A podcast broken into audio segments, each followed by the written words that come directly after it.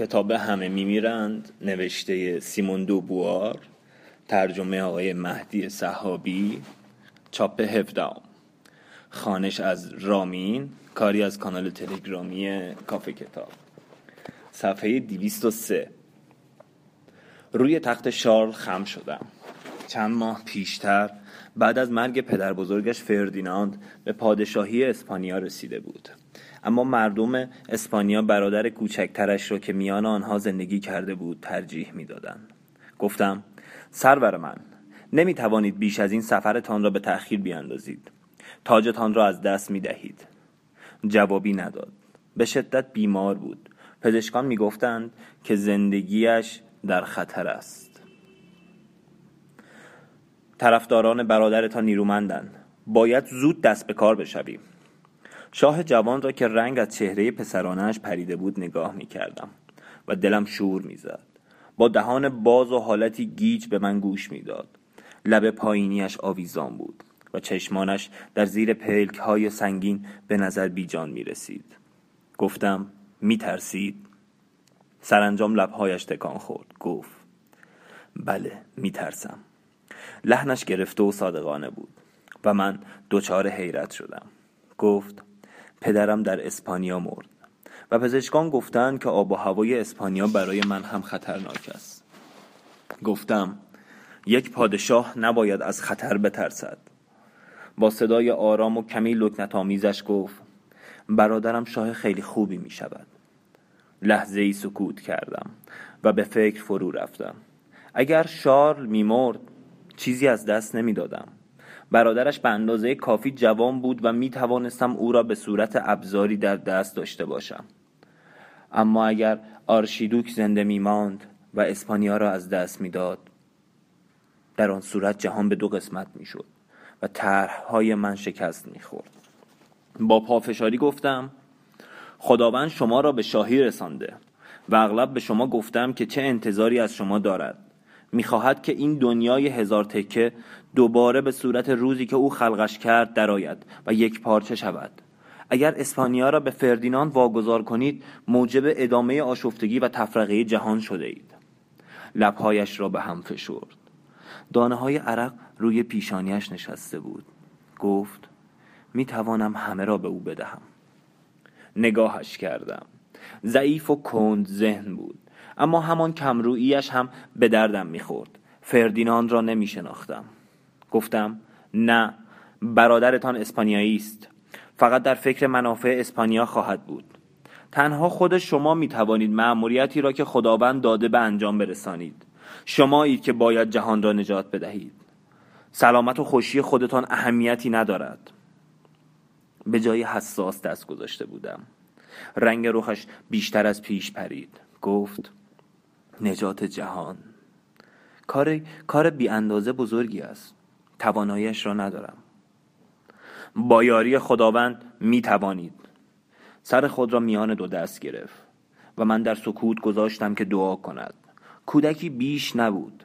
جشن و مسابقه و موسیقی را دوست داشت و حدس می‌زد که چه بار قولاسایی را می‌خواهم روی شانهش بگذارم. مدت درازی به دعا پرداخت. بعد گفت باید خاص خداوند را اجرا کرد. چند روز بعد شارل و ملتمزانش در میان تپه های شنی کنار دریا مستقر شدند. ناوگانی از چهل کشتی از چند هفته پیش در بندر فلسینگ منتظر باد مساعد بود. همین که باد بلند شد رهسپار اسپانیا شدیم. روز به روز در حالی که به لبه عرشه تکه داده بودم طلوع و افول خورشید را تماشا می کردم سفرم فقط به مقصد اسپانیا نبود. در آنجا در آن سوی افق جنگل هایی بود که توتی های رنگارنگ و کبوترهایی با شکم های پر از گل در آن میلولیدند. هایی بود که طلای مذاب از آن بیرون میریخت و چمنزارهایی که مردانی پردار در آن میتاختند. شاه اسپانیا صاحب این بهشت وحشی بود. با خود گفتم روزی پا به ساحل آنجا خواهم گذاشت. آن را به چشم خودم خواهم دید و هر طور که دلم بخواهد به آن شکل خواهم داد. در روز 19 سپتامبر به ساحل آستوریاس رسیدیم. ساحل خلوت بود. در دامنه کوهی چشمم به کاروان بزرگی افتاد. قاطرهایی با بار صندوق و بغچه پیش می‌رفتند و اندوهی از زن و بچه و مرد سالخورده دنبال آنها روان بودند. به نظر می رسید که در حال فرارند. و ناگهان رگباری از پس چند بوته شلیک شد. خانم های درباری جیغ و داد سر دادند و ملبان ها تفنگ های خود را به دست گرفتند. چهره شار آرام بود. در سکوت به سرزمینی که قلم روش بود نگاه می کرد از آن استقبال ناخوشایان تعجب نمی کرد در جستجوی خوشی با آنجا نیامده بود. رگبار تازه شلیک شد.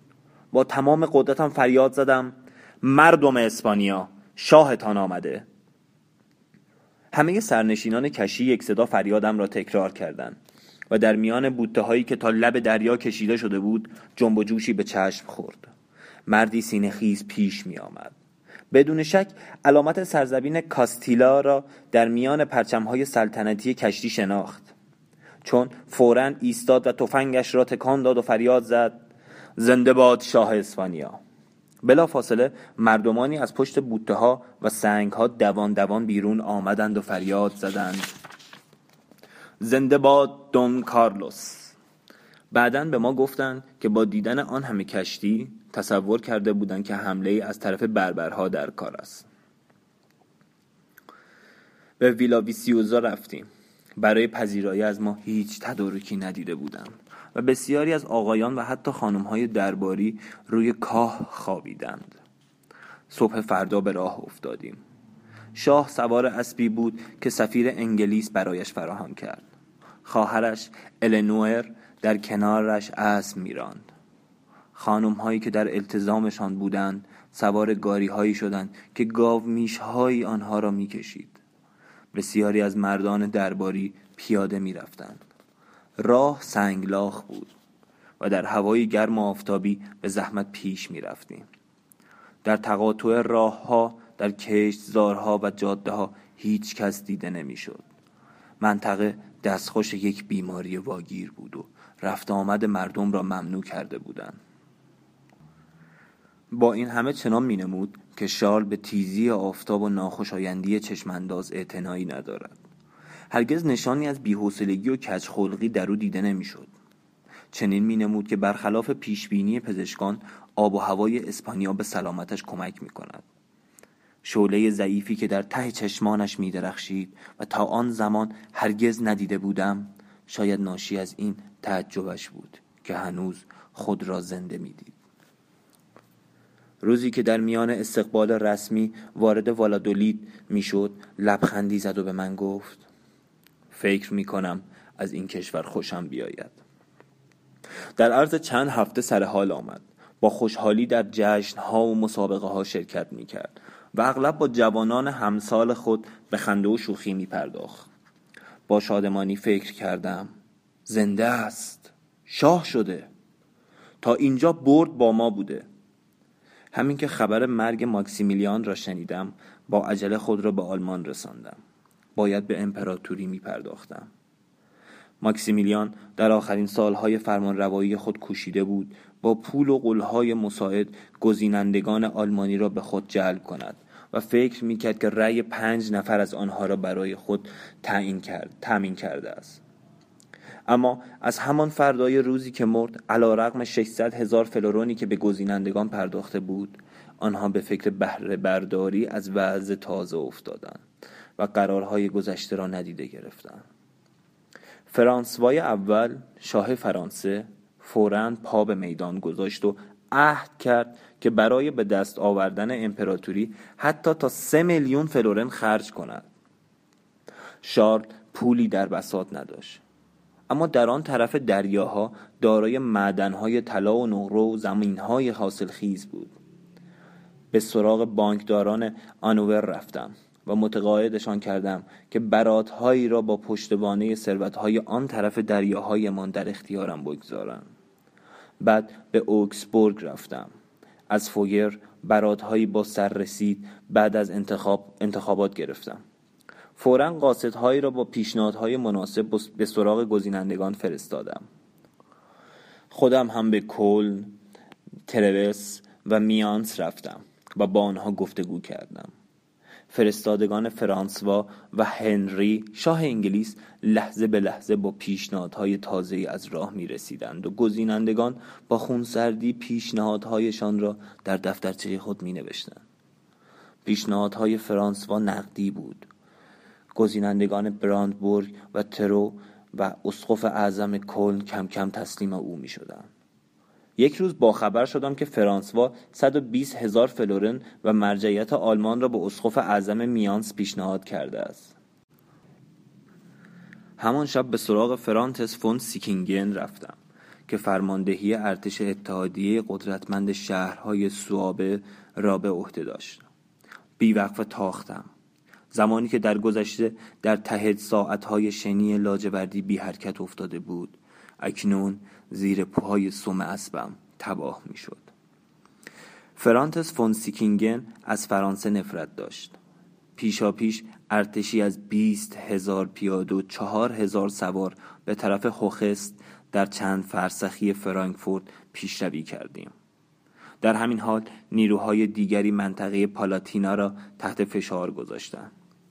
گزینندگان به ترس افتادند و با اعلام اینکه رأیشان بیخدش و دستشان پاک است. سوگند سنتی را به جا آوردند و شار با کل هزینه 852 هزار فلورن به امپراتوری انتخاب شد.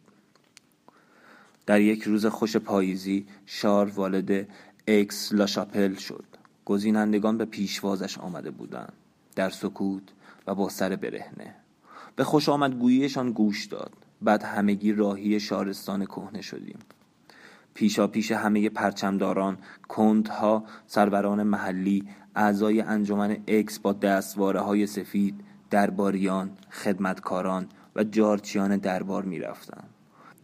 و روی سر مردم سکه می پاشیدند.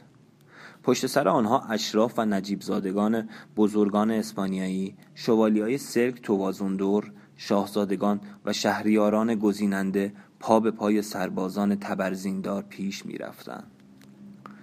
مارشال پاپنهایم که شمشیر امپراتور را در دست داشت پیشا پیش شاه می رفت و شاه با زرور ردای زربفت پشت سر او قدم بر می داشت. در روز 23 اکتبر 1519 مراسم تاجگذاری در کلیسای کهنه شارلمانی برپا شد. اسقف اعظم کل با لحنی رسمی و پر تمطراق از حاضران پرسید آیا بنا به فرموده حواری مقدس فرمانبرداری از این شهریار و سرور را میپذیرند؟ و جمعیت شادمانه فریاد زدند چنین باد چنین باد. و اسقف اعظم با دست خود تاج را بر سر شارل گذاشت. امپراتور بر تخت شارلمانی نشست. شوالیه ها برایش هورا کشیدند و سرود سپاس خداوند زیر تاقی ها پیچید. بعد از اینکه شارل در دفتر کارش تنها شدیم با لحنی هیجان زده گفت امپراتوری را مدیون شما هستم. گفتم مدیون خدایید او مرا خلق کرده که در خدمت شما باشم. رازم را به او گفته بودم. از شنیدن آن چندان تعجب نکرده بود. چنان مسیحی مؤمنی بود که از هیچ ای تعجب نمی کرد اما در رفتار با من دیگر آن حالت فرمانبرداری خجولانه دوران کودکیش را نداشت بلکه به من به عنوان موجودی که نشانی از خداوند دارد احترام میگذاشت. گفت خداوند لطف بزرگی کرده که شما را به همراهی من فرستاده. به من کمک می کنید که خودم را در خور این مرحمت نشان بدهم؟ گفتم کمکتان می کنم چشمانش درخشید. از لحظه ای که اسقف تاج مقدس را روی سرش گذاشته بود. صورتش حالتی با صلابت به خود گرفته بود و نگاهش زنده تر شده بود. با هیجان گفت کارهای بزرگی هست که باید انجام بدهم. گفتم انجام می دهید می دانستم آرزویش این بود که امپراتوری مقدس را احیا کند. اما من می‌خواستم سراسر عالم را تحت فرمان روایی او درآورم. کورتز داشت سراسر قاره آمریکا را برای, فتح برای ما فتح می کرد و به زودی طلای آن سرزمین ها به طرف اسپانیا سرازیر می شد. آن وقت می توانستیم ارتش های عظیمی برپا کنیم. بعد از ایجاد اتحادیه سرزمین های آلمانی می توانستیم بر ایتالیا و فرانسه مسلط شویم گفتم روزی همه عالم مال شما خواهد شد با نوعی ترس نگاهم کرد گفت هرگز هیچ انسانی صاحب همه عالم نشده. گفتم هنوز وقت آن نشده بوده. چند لحظه سکوت کرد و ناگهان لبخندی زد. از آن طرف دیوار صدای ویولا به گوش می رسید. گفت نمیایید موسیقی گوش کنیم؟ گفتم یک لحظه دیگر. گفت کنسرت خیلی خوبی خواهد بود. باید بیایید. در را باز کرد. جوان بود امپراتور بود. سایه رحمت خداوند بر سرش افتاده بود و در قلبش خوشی سراسر جهان با خوشی خودش یکی می‌شد. می توانست با راحتی خیال خود را تسلیم موسیقی آرام ویولاها کند. اما من جوشش بی انداز نیرومندی را در سینم حس می کردم جز به صدای پیروزمندی که هرگز در گوش هیچ انسانی تنین نینداخته بود. به چیز دیگری نمی توانستم گوش بدهم. این صدای خودم بود و به من می گفت حالا همه عالم برای همیشه مال من می شود من تنها قلم رو من است و هیچ کس دیگری نمی تواند با من در آن شریک باشد. شارل چند سالی حکومت خواهد کرد و من همه زمان ابدی را در برابرم دارم. به پنجره نزدیک شدم به آسمان پرستاره که کمربندی شیری از وسطش میگذشت نگاه کردم. میلیون ها میلیون ستاره و زیر پایم تنها یک زمین بود. زمین خودم. مدور و چرخان در فضای اسیری شناور بود. لکه های آبی و زرد و سبز داشت. میدیدمش. کشتی های روی دریاها روان بود. رودهایی قاره ها را خط خط می کرد و من با یک حرکت دست جنگل های دست نیافتنی را از ریشه می کندم مرداب ها را خشک می کردم مسیر رودها را جابجا جا می کردم کشتزارها و مرتعها زمین را می پوشاند در تقاطع راه ها شهرهای قد می افراش بینواترین بافندگان در خانه های بزرگ و روشن ساکن می شدن. انبارها پر از قله می شد همه مردم ثروتمند و قوی و زیبا می شدن. همه خوشبخت بودند. با خود گفتم بهشت زمینی را دوباره برپا می کنم